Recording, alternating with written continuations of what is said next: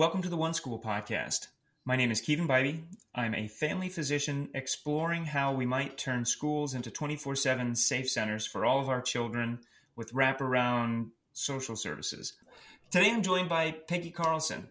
She is foster care program supervisor for the state of Washington. Peggy, thank you so much for being here today. I would love to hear a little bit about your story and how you found yourself on the uh, other side of an internet microphone with me today you for inviting me. Um, I have been looking forward to this conversation. Uh, so I work for, just for clarity's sake, I work for the state education agency. And so I'm on the education side of foster care. In my role, I support school districts in implementing state and federal law as it relates to students in foster care. Um, how did I get here? I think foster care has always been near and dear to my heart. And when my husband and I were younger in our 20s, we were licensed as what they called specialized treatment foster parents.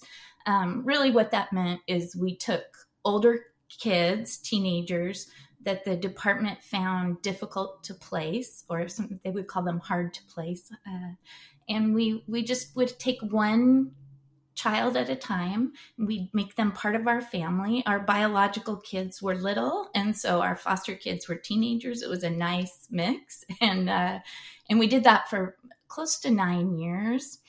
Uh, later, I went to work for a big school district in the Vancouver area, and I was the McKinney Vento liaison, which is really the district person who's responsible for making sure students experiencing homelessness have everything they need and that the district is following um, all the laws related to students experiencing homelessness. So I did that for several years and then found this great opportunity to jump up to the state education agency. Again, it's I have a foster care focus.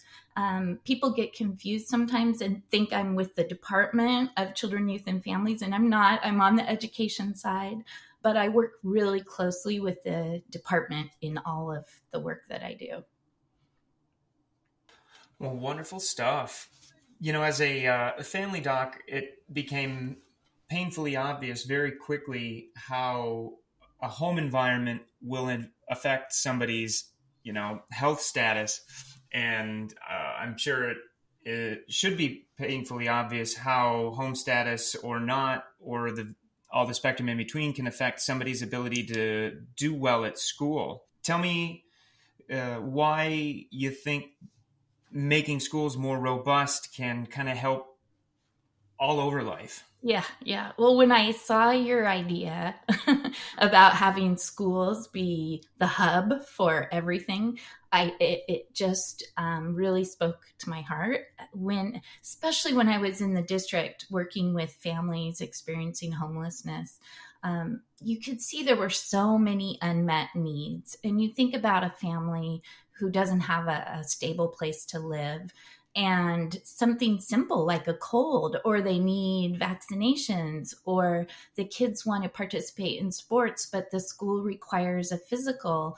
Um, all of those things are barriers to kids being actively involved in school and succeeding in school.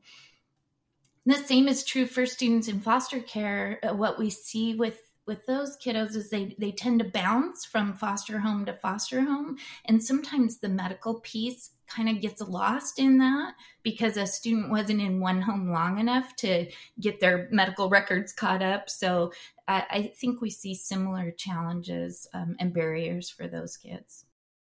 I mean i mentioned this a couple of times but i had one kid who was having a lot of behavioral outbursts at school, but part of the problem was that they had he had no safe place to go, and because of mom's own medical conditions, homeless shelters weren't the right answer. And so I was trying to think about what are some ways that if the school could, if house, but that might be more challenging, but if not housed directly, how could a school better be a hub for making sure kids have a consistent, safe place to spend the night? Yeah, when when I was in the district, um, the district gave me a portable for my office. And what I did is I made that portable like a, a, living room. I had a big, nice, fluffy rug, and I had comfortable couches and chairs. We had a microwave, so if kids needed to, you know, heat up a cup of soup or something. We had a little uh, desk area with computers. So sometimes families would come in, need to fill out applications, and the teenagers could relax on the couch. We even had a little play area for smaller kids. And, and really, my thinking behind that was trying to create a space for primarily the teenagers because a lot of them don't have anywhere to go after school. And I wanted them to just feel like they have this safe, comfortable place. They didn't have to talk to me. They didn't have to, you know, they could just veg out on their phones, um, lay on the couch. We had lots of snacks. Uh, and I think I, I, would love to see schools do that in every building that there would be kind of a community space where kids could just relax and be warm and safe and have snacks. Um, when when our district, when I was working in the district, we had an early childhood center and it was several portables, and all of the kids who were in early childhood attended classes in those portables. Well, at some point, the district decided to move those children out to the individual schools where they lived. And so we had all of these empty portables. They had bathrooms and running water. And I begged and pleaded with the district to use those portables. Can, can I just use those for our families and for our kids? At the time, we had families who were sleeping in their car. They didn't have electricity, running water. And here we had all these empty portables. And, and the district said no because they said the portables were condemned and it wouldn't be safe. And I understand that. Um, but I think what happens with districts is they're very liability focused and they don't want to do anything that would put the district in a position of being sued or um, anything else. So that's that tends to be um, where I would get pushback. I tried to convince the district to uh, have shelters in the school buildings. So my husband teaches at a middle school. And I thought, why couldn't we bring in some cots and we could have, there's a locker room, there's locker rooms right there, showers, we could have computers, we could bring in tutors if kids needed some. I mean, there's so much we could do. Um, and again, uh, the district was reluctant. Well, they said no. so um, but I love the idea because I think, um, you know, there's so many kids who would benefit from having that space. Um, now, I don't know if you've heard about this. Evergreen High School has a health clinic in the school now. It's brand new. I think it just opened last year. And oh my gosh, isn't that a, a, wonderful thing to have in the high school? So if kids have any kind of medical issue, they can go they can go to the health clinic right in the hallway in their main school, sign in, get get what they need. Uh, the sports physicals, that's a big one. Immunizations, vaccines, any any medical need. I think the the district partners with Sea Mar to to do that clinic I would love that to be in every school, elementary, middle, high school. And and I think the clinic will treat family members of students as well. And so think of that of having a, a, a school building with a medical clinic right there it would remove so many barriers in so many ways for so many kids. So I, I think it's exciting that they've done it. Um, and I don't know if there are plans for them to do more of that. It's really cool. yeah, exactly. You're singing my song. When I was first brainstorming this project, that was a critical piece of it. Uh, how many kids have to go home with the sniffles every day? Where if we had a dedicated clinic and you know a nurse practitioner, PA, and or you know nurse of some level, then kids would be able to be observed in a safe spot and the the transportation piece is a big one too so Um, a lot of our families don't have access to transportation. And so when they need to do something like a sports physical or just a checkup, uh, they have to figure out, you know, how to get on this bus to go to this bus and this bus, and then they have to walk from the bus stop to the doctor's office. And, and you think about our weather and families that have. I, I worked with families where they would have an infant and you know maybe a, an elementary school child and then a middle and then they're trying to cart all these kids around on the bus and try and get to the appointment. And then if they're late often the clinic won't see them because they were too late for the appointment. And so you think about having it on site it makes it so much more accessible. And isn't that what we want? We want our kids to have access uh, to services. It's been said so many times it's trite, yet I don't feel that people actually live it, but kids are literally the next generation. Kids are literally the best investment we have into this civilizational project. And so if we care about having a civilization in 40 years, it would behoove us to do whatever we can to make it easier for the kids. The fact that we're so scared of legal liability that we'd rather let people suffer because we're afraid of getting sued just shows how misaligned our incentives are and the, the, the factors that we find salient are so misaligned with what's actually important. And i've been trying to find somebody who is in education law to help me navigate that space. So if anybody's listening or if you know anybody any any lawyers who want to help me take this on, that would be wonderful.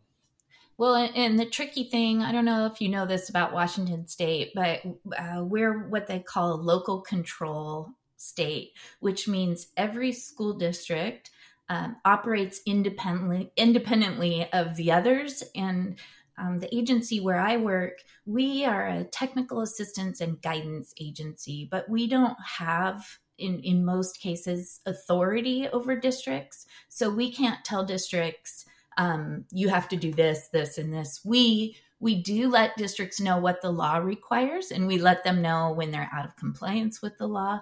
But it makes trying to tackle a big project like this um, you you would almost have to go district by district to to do that because they operate on their own. They have a school board and a superintendent, but they all have their own policies and procedures, and they they would all have their own um, assessment of how much liability risk would be involved in in having kids stay after school or overnight on campuses. That does make it. Um, hard i think a lot of times people think that the state education agency is kind of the ruler and that that we can say all right all districts now have to open shelters in their schools. But that's really a, a district level decision. Yeah it, it seems that there's this weird conundrum between we have the wrong kind of top down mandates and the wrong kind of bottom up uh, execution. And not completely, but uh, in in some, certain specific spots. I don't know what to do about that, but it's just interesting that observation. I think um, you had mentioned when you were having the those portables to kind of create a mock living room or an extra living room for people. How what were the hours of access and what was the need? Like, were you were there more people than you had room for? Like, what was what did that look like logistically and how many how much space would you want? Oh my gosh i would want i would want the whole school you know but but i had a portable and um, it was primarily i was on a high school campus so it was primarily high school kids who utilized that. Um, i i've always had horrible um, boundaries when it comes to work life and personal life so um, I would stay in the portable as long as kids needed to be in there. Um, I had a I had a few students, these sisters, and they were uh, they were experiencing homelessness, had been for years.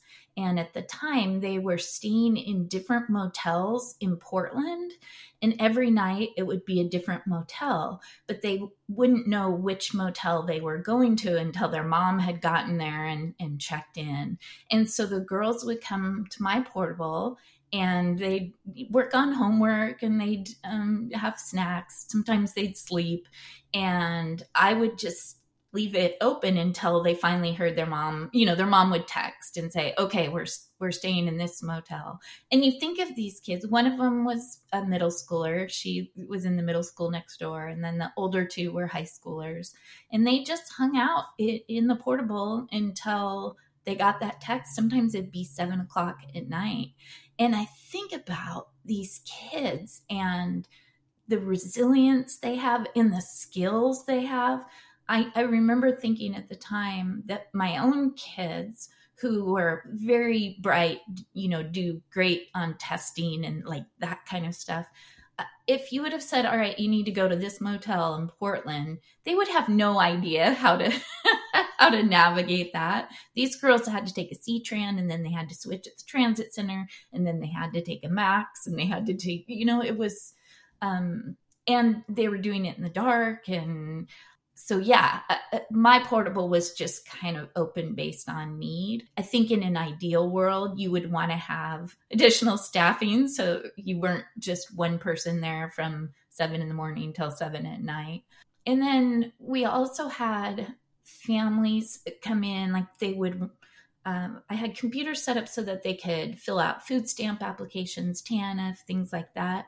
And I started uh, a relationship with DSHS, which was right down the street from the high school, because we had unaccompanied homeless youth who are older, not well, not always older. They're they're kids who are not living with their parents, usually uh, couch surfing, staying with different friends, different places. Um, whenever I identified a student as being an unaccompanied homeless youth, the first thing I wanted to do is get them signed up for food stamps. So they'd fill out their application, they'd go down to DSHS, and then DSHS would get confused because where's the parent? What's the. So what I ended up doing is going down to DSHS, I found the right person to talk to.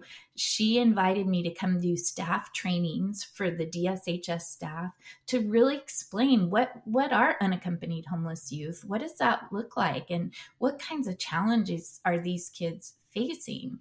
And their staff once they knew man they were they were so supportive. And so we we got it set up so that kids would come down if they if they used my name then the DSHS people would say oh yeah that's Peggy from the school district. They would process it.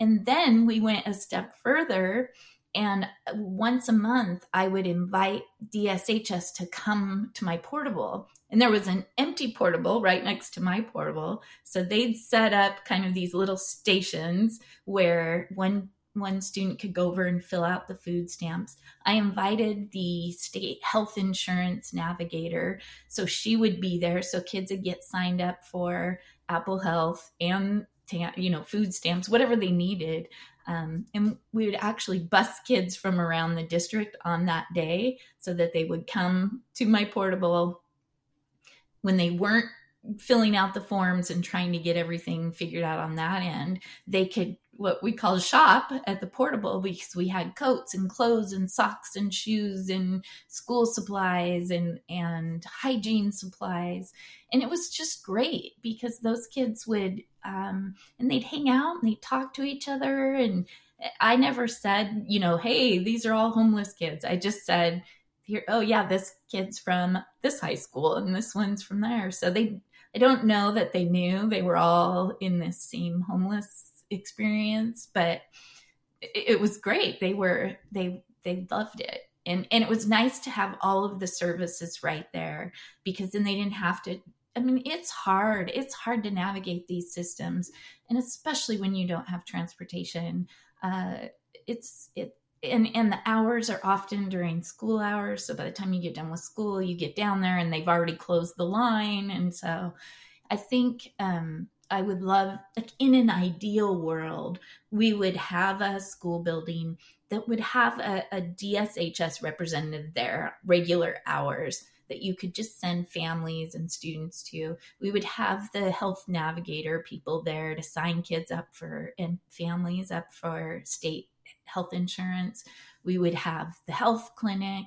I mean, ideally, we'd have daycare, you know, for younger kids. We would have before and after school programs. So kids could just come to school and and all of their needs would be met.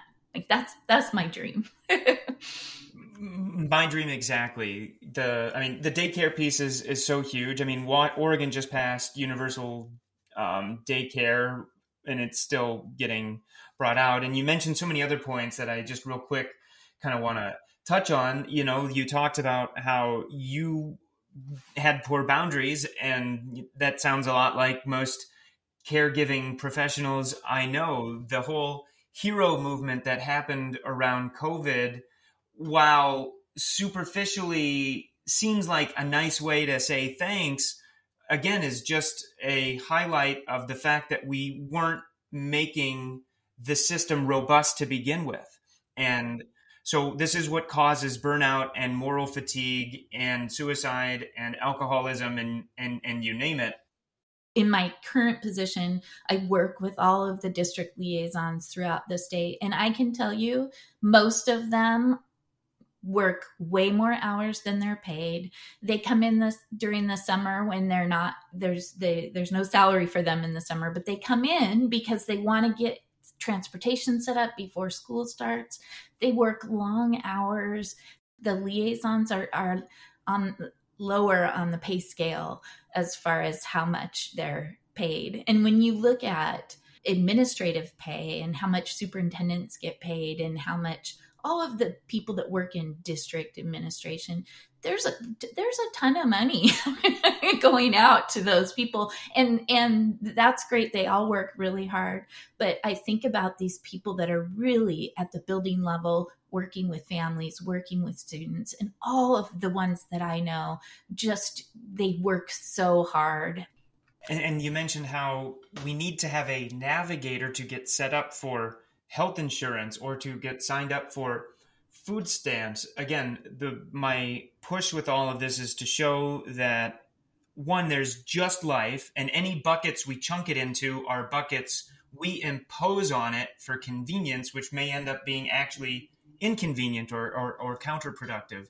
And i'm a big proponent for universal health care so like what gee, how much money would that save if we didn't have to pay somebody to sign kids up for health care they just had it from conception. I know there's a lot of controversy about universal basic income. The robots are coming and we can be prepared or not. And it doesn't have to be straight up cash handout, but like universal basic income in terms of a grocery store only credit card.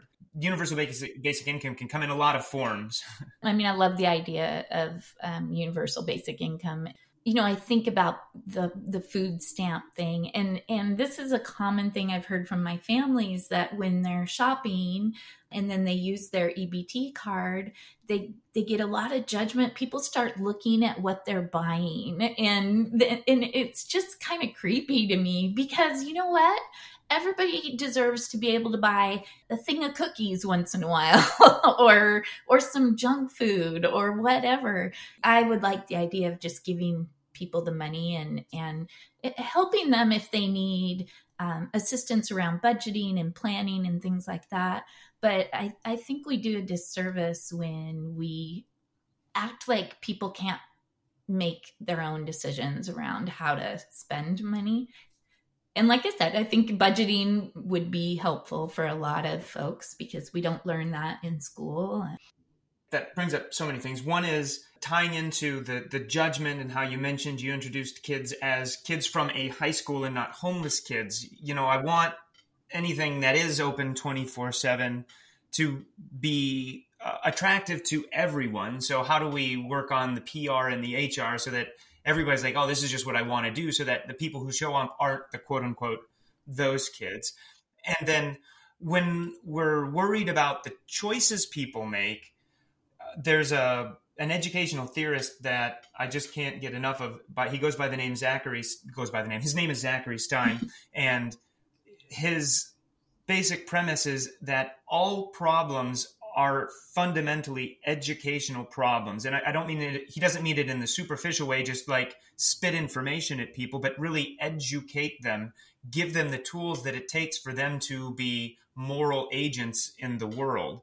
And so if people are buying cookies, the issue isn't that we gave them too much flexibility with their grocery store money. It's that we need to provide the support so that they are they know how to make decisions that are in line with their physiology right right exactly I think about our our portable. Back to my portable. Oh, I miss those days. My title, my official title in the district was the Students in Transition Coordinator, and I think nowadays it would be harder to use that title because we have a lot of um, trans kids, and maybe they would think that was just for them. But um, but back then, it, kids didn't really know what that meant. They just knew that they could go to this place. It was comfy and clean and warm, and they could hang out and relax. They knew I wasn't, you know, if they were gonna swear or talk loudly, I didn't care. They're they're they had, you know, some freedom. And we had kids, we had students that that weren't experiencing homelessness that would come in and hang out um, too. And I think you're right about that. We have to always be careful of of stigmatizing kids. Um, most of the students experiencing home- homelessness, and I can tell you from my own personal experience with uh, fostering, uh, kids don't want to be labeled or stigmatized. Our teenagers, and we ended up adopting two of our teenagers.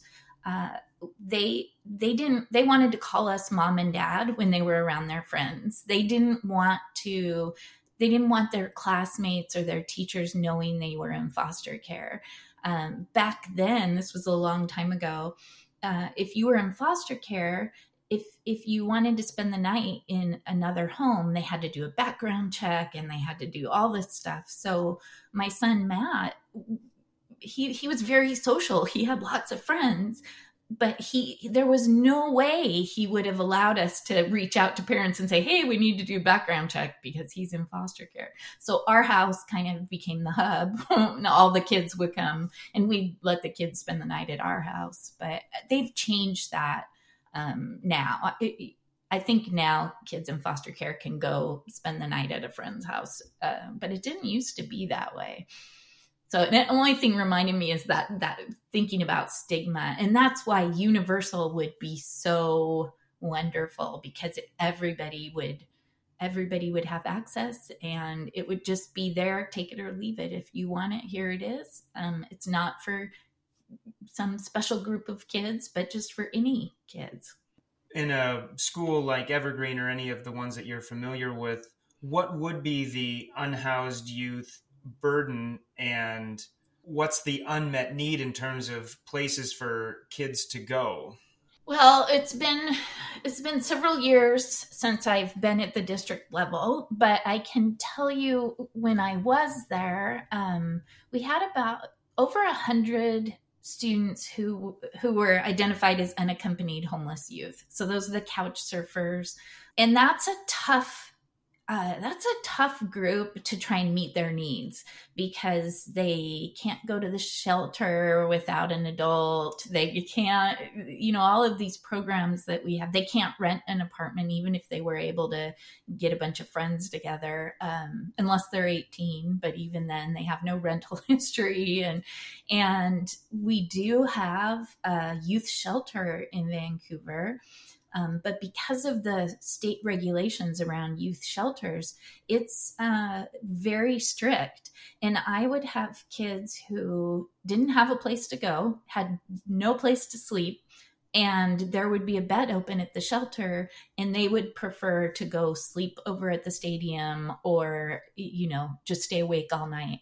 Because when they went to the shelter the shelter staff would confiscate their phone they can have internet access there were curfews they had to it, it, so we need a um, a more flexible system to support these kids.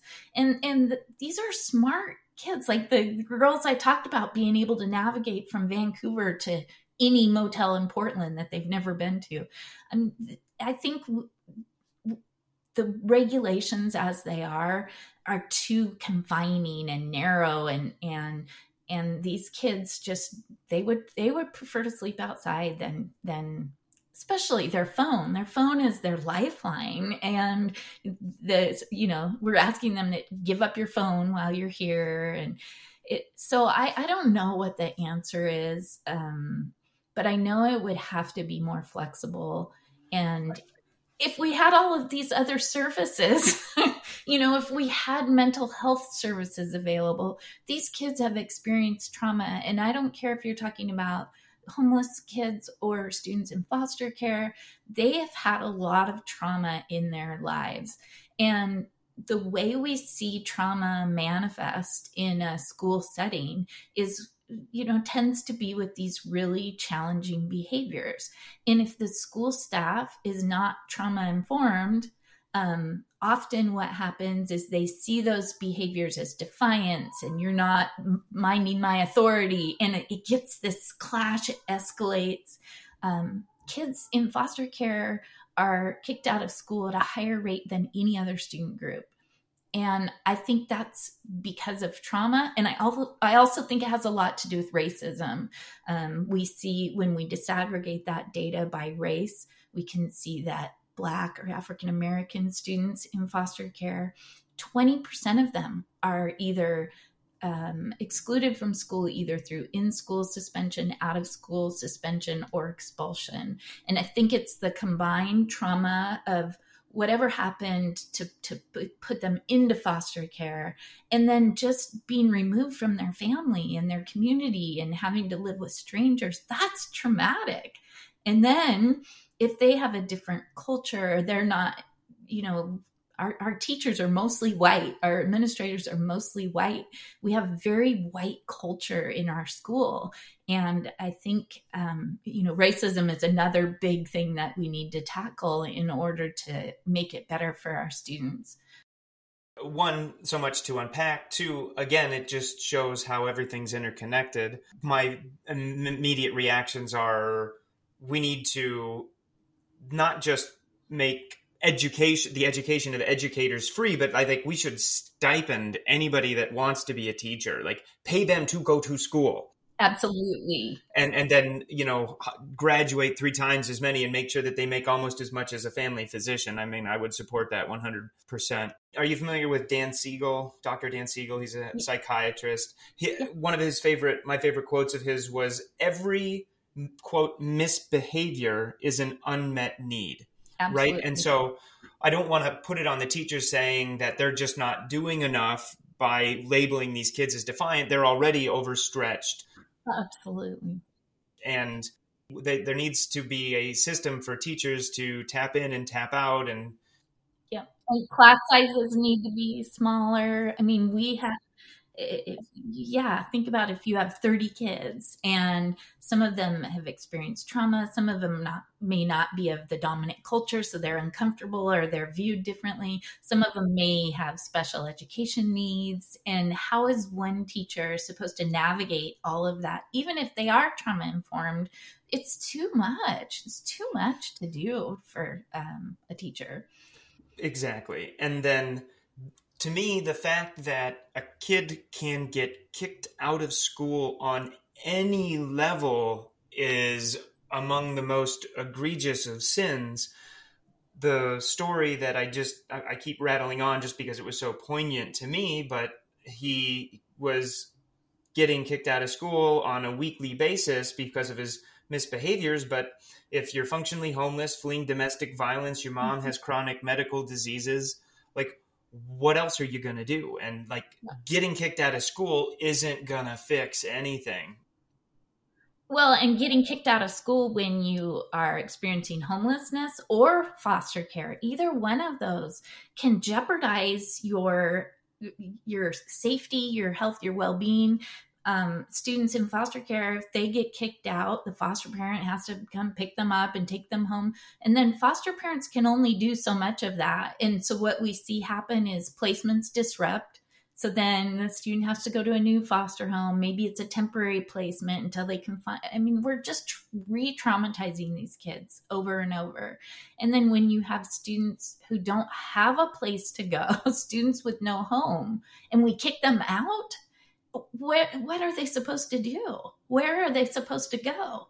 And then we wonder why we're seeing all of these behaviors. Another new word that I really like, well, new word to me, uh, is domicide, the the death of the home, or I mean, in, in one sense, just the loss of the home. When you think about back to Romeo and Juliet, like how are they going to punish Romeo? It was banishment, right?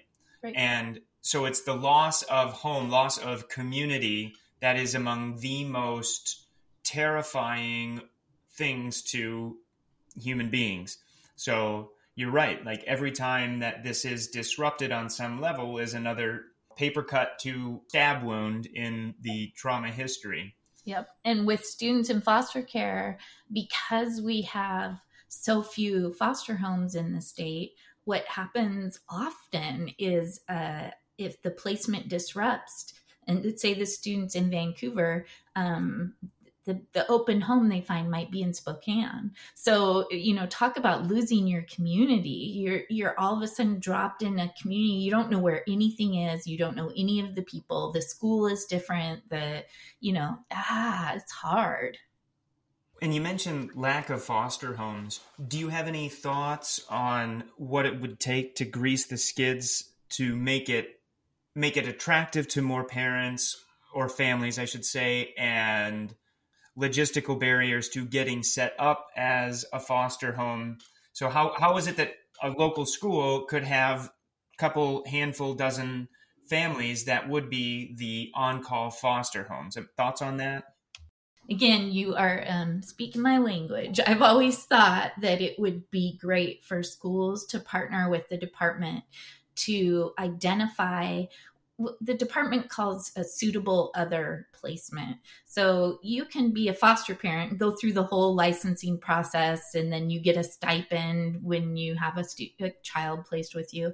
But there's also this other placement called a suitable other placement. And uh, my husband and I did this just a few years ago. The department did background checks on us they came in, did a quick walkthrough of our house, and we were a suitable placement. we didn't receive a stipend for the child that we had, which was fine for us. But I've always thought if we could get you know, it could be anybody in that school community. It could be a teacher, a counselor, hear my cat. um, it could be some, a custodian or the lunch lady, just someone who is in that community where kids could stay temporarily um, until we find a longer term placement for them in the community. And I think um, kind of what we're seeing happening in schools happens with foster homes in that we're putting a lot on foster parents. And when my husband and I were licensed and we said we would take teenagers, oh my goodness, the department would have given us six if we didn't, you know, if we said, no, we just want one at a time.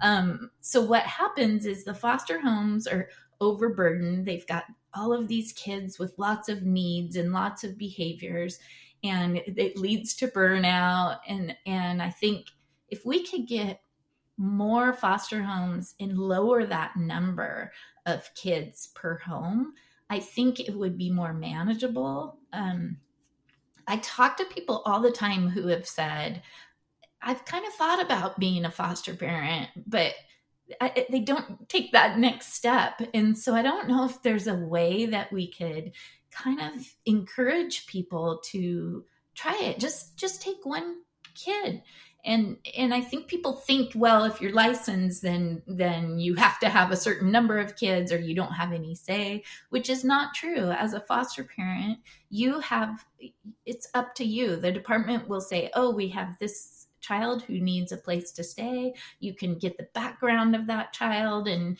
and you decide as a family will this work or will it not? Um so i i think we just I don't know. I wish people would those I mean, there are people out there. They tell me all the time, like I've always thought about doing that, but I'm not. I I don't know. They just that's where they stop. so I think, um, yeah, and especially teenagers. Like if we could get more foster homes for teenagers, I, I think people kind of get scared of teenagers but I've always thought they're so much easier than littler kids. They know how to do everything on their own and and you can have conversations with them and and if you just have one, then that's manageable. You're not having all of these kids feed off of each other and all of these behaviors and trying to puff up their chest and do all of that. So I think it would be, I would love to see more homes that would just have one teenager. And you mentioned the the how to become a suitable other placement. Like, what are the how hard is it? Like, how many different websites and paperwork does anyone need to fill out? Like, how close is it to Amazon one click and it's going to get delivered tomorrow. Yeah, it's it's we're not there. Um, it does require the background check and its fingerprints, so that's that that's probably what takes the longest. Um, and it has to be somebody that already has a relationship with the child. Uh, and that's why I think if it were someone from the school community, that there's the relationship. Uh, so they can do it pretty quickly. Okay. In, in, in terms of something that's done like at or near the school, like how, how far out of their way would a family need to go to make this happen? Like, does somebody come to them to make this happen? I'm just trying to think of the ways that, like I said, how can we grease the skid so once they do decide to make the leap, it's as frictionless as possible. Um, mm-hmm. And then um, how would we sell it to those people to want to do it in the first place via, right. I don't know, um, discussions at the school, school wide meetings say, hey, we've got this year we need uh, 20 families to become a suitable other arrangement. Who's going to pony up this year? Yeah, I love that idea. I know that in the schools around the Clark County area, um, they've worked with the department and Leanne when she used to be with um, the the foster parent recruitment agency. Um, they did things like they set up an information night at the school. And so they would tell all the parents, hey, if you've ever thought about becoming a foster parent, come to this information night. We'll tell you. I think that is such a great idea to bring it to the school or um, somewhere easily accessible for families and and then i think if a family is considering doing it long term you know we're kind of talking about two different things the suitable other placement i see as just a, stemp, a temporary stopgap when when a student has an immediate removal and we don't want to send them to Spokane or Seattle. That this is when the lunch lady says, "Oh yeah, I'm a suitable other," and then they they place the child there until they can identify a longer term placement in in our area. Um, I think that's one thing that should happen. Um, and you know, if we had, if you had four people in each school who who were already approved to be a suitable other placement, um, they may never get it. They may never get a child. Uh, may maybe maybe they wouldn't. Um, but on the longer term, like becoming a licensed foster parent, I think that process is a little longer, but it's they're making it easier. They're doing a lot. I think you can do the classes online now. So that's a that's a big switch. When I became a foster parent, we had to do in-person classes. So then you're all of those same issues that we are talking about transportation childcare becomes more difficult where so having it online is great. Um i don't know. It's it would be i mean we want to make sure our kids are in a safe place too so that's why we can't do the amazon one stop button but um, i don't know. I think it could be so different and i know the department has gone to office so they moved their recruitment efforts to the local offices. So that's somebody you might want to bring on your podcast. I think her name's chisana white and i can give you her contact information. Um, she would probably love to hear any ideas you have for trying to recruit new homes. Uh, we need homes for lgbtq kids.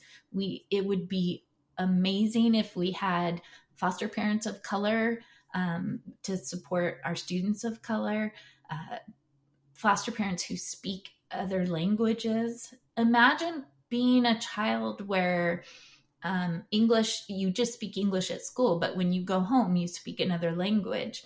And then you're placed in this white foster home where they only speak English and they have different food and different smells, and it's just d- different culture, everything uh, going back to that trauma piece, um, it's just additional trauma to those kids. Absolutely.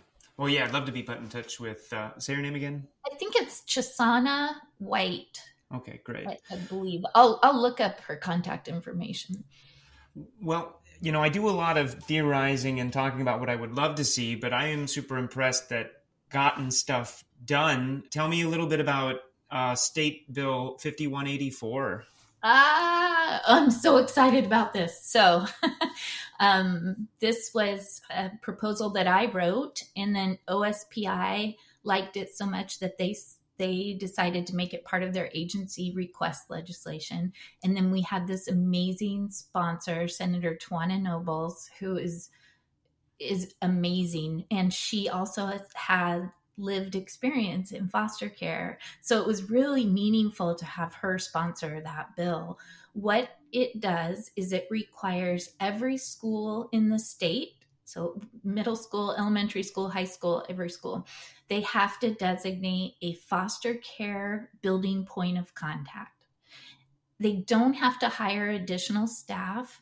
Um, they just have to designate one person in each school who knows which students are in foster care and know what what laws apply to those students what what are those students rights um, it it passed everybody voted yes for it we're it's it's super exciting we're working on the guidance now um, really what the guidance is is um, we were thinking a checklist that if you're the building point of contact, you would have this checklist. And, and some of it is just normal stuff that you don't think of. Like on the first day of school, what does the student need? They need to know where their locker is. They need to know how to get to the lunchroom. They know they need to know how to enter in their lunch code.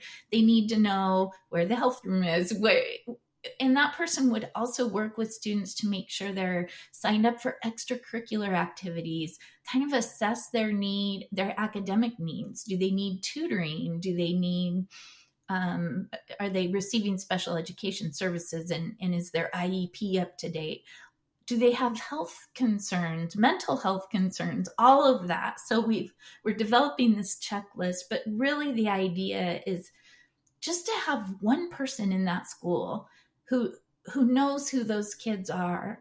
Um, it, before this bill, I would say in a lot of schools, uh, they didn't know who was in foster care. Uh, the law before was that there has to be a district level foster care liaison. So that's one person at the district level who knows all the students who are in the district who are in foster care, knows where they are, which buildings, but it's one person. And that person often never even sees the student because they're at a district office somewhere.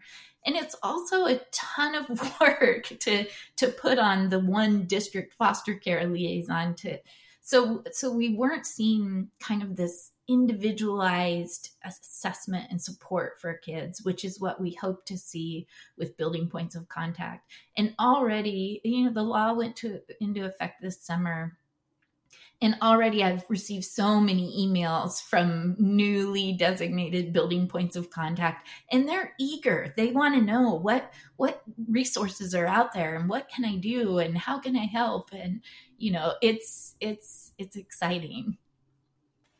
Yeah, I'm just super happy to hear that we're people are taking it seriously on the uh, legislative level, and I'm always humbled by people who are able to write that stuff and get it passed. It seems like a, a black box to me, so I'm I'm just super happy that uh, you were able to write it and get it done, and that it's having an effect. And so, and I would say uh, Senator Nobles. Uh, having her be the sponsor um, you know when a when a bill is proposed they have a hearing and uh, the sponsor kind of gives a summary of the bill. And she was um, she was shared about her own personal experience which i thought was so generous of her to to share about that. And it was it was very impactful for the senators hearing it. Um, and and like i said overall support uh, Republicans, Democrats, everybody. It that bill did not get a single no vote. Everybody. So I think our community cares, our legislators care. Um, but going back to what you said, we've got to do better with the way the system is set up. It, it's too much to put on uh, you know, just a district liaison or even the building point of contact. It, we need to come together as a community and really make sure these needs are being met. And not just for students in foster care not just students experiencing homelessness for all students. Think of how much better it would be. Uh, yeah. The i mean it takes a village to raise a kid and again it seems so trite to say that but at the same time, it's literally the most true thing that we could say. Zachary Stein said that if you think about what the definition of civilization is, it's the intergenerational transmission of information. What is education? The intergenerational transmission of education. Literally, our entire civilizational project should be, and on some sense is, but we only give it tacit acknowledgement instead of explicit acknowledgement that the most important thing we can do is keep our kids safe and teach them how to be moral agents and adults, right? Yep. And we do that by supporting families. And, and yes. think about could that even reduce the number of students in foster care if we were meeting families' needs prior to it, you know, escalating to a situation where it's unsafe for the child to remain in the home, if we were providing services on the front end, like this mom doesn't have daycare and she's trying to do this job and these kids are going to school and they don't their IEPs are all messed up and, and then she's got you know it, it's it's so much. Families have so much, and you can see how that could turn into a, a, dysfunctional situation.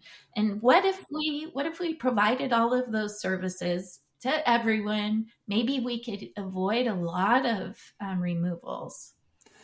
My wife when she before she went back to grad school to do marriage therapy she worked for an organization called adoption mosaic and it was a nonprofit that provided intercultural, intergenerational adoptive families with the information that your typical middle class white person who's just doing good in the world by adopting a kid without any of the knowledge or cultural prerequisites. How do you fill that gap? And the more you I learned about it and the more my wife learned about it, the if we were ever to think about adopting, well, that fifty thousand dollars that it would take to get the process started, wouldn't that be better off just given to the parents of the kid, so that they wouldn't have to put him up for adoption in the first place? And so, like you said, like how do we get upstream as far as possible so that fewer kids need to be in foster care in the first place or are at risk for being homeless in the first place and we just need to pony up and put that money to support families first of all. And and there needs to be a shift, and I'm seeing it happen um, more and more now. But um, a shift as far as foster care. I was a foster parent. This was in the 90s. Uh, most of the foster parents I talked to kind of had this us versus them when thinking about the biological parents. And I remember they thought my husband and I were insane for really including families in in so my son Matt was a teenager. He um, loved his mom she had a lot of challenges, but he loved her. And she lived in our um, in the same city. And so when he had track meets or wrestling meets or football games, he wanted his mom there to watch him. And so we would go pick her up wherever, and she bounced around a lot, but we would pick her up. We would bring her to the game. And that made his that made his life so much easier that it it he didn't have to choose between his biological family and his foster family. And when we adopted him, he was 17. Um, his mom he it, he wanted to be adopted. He wanted to have the Carlson name, and he wanted his mom to um, give her blessing, and she did. And I think about how unique that was. That she she came to the we picked her up for high school graduation. We all sat together and cheered him on for high school graduation. Um, last summer he got married. He's in his 30s now. Um, his mom and i both walked him down the aisle together because that's that was best for him. And i'm starting to see that shift in the foster care world where foster parents really are working with the biological parents and um, you know don't we want kids to be with their families? And can we support reunification? And we can if if if we work together.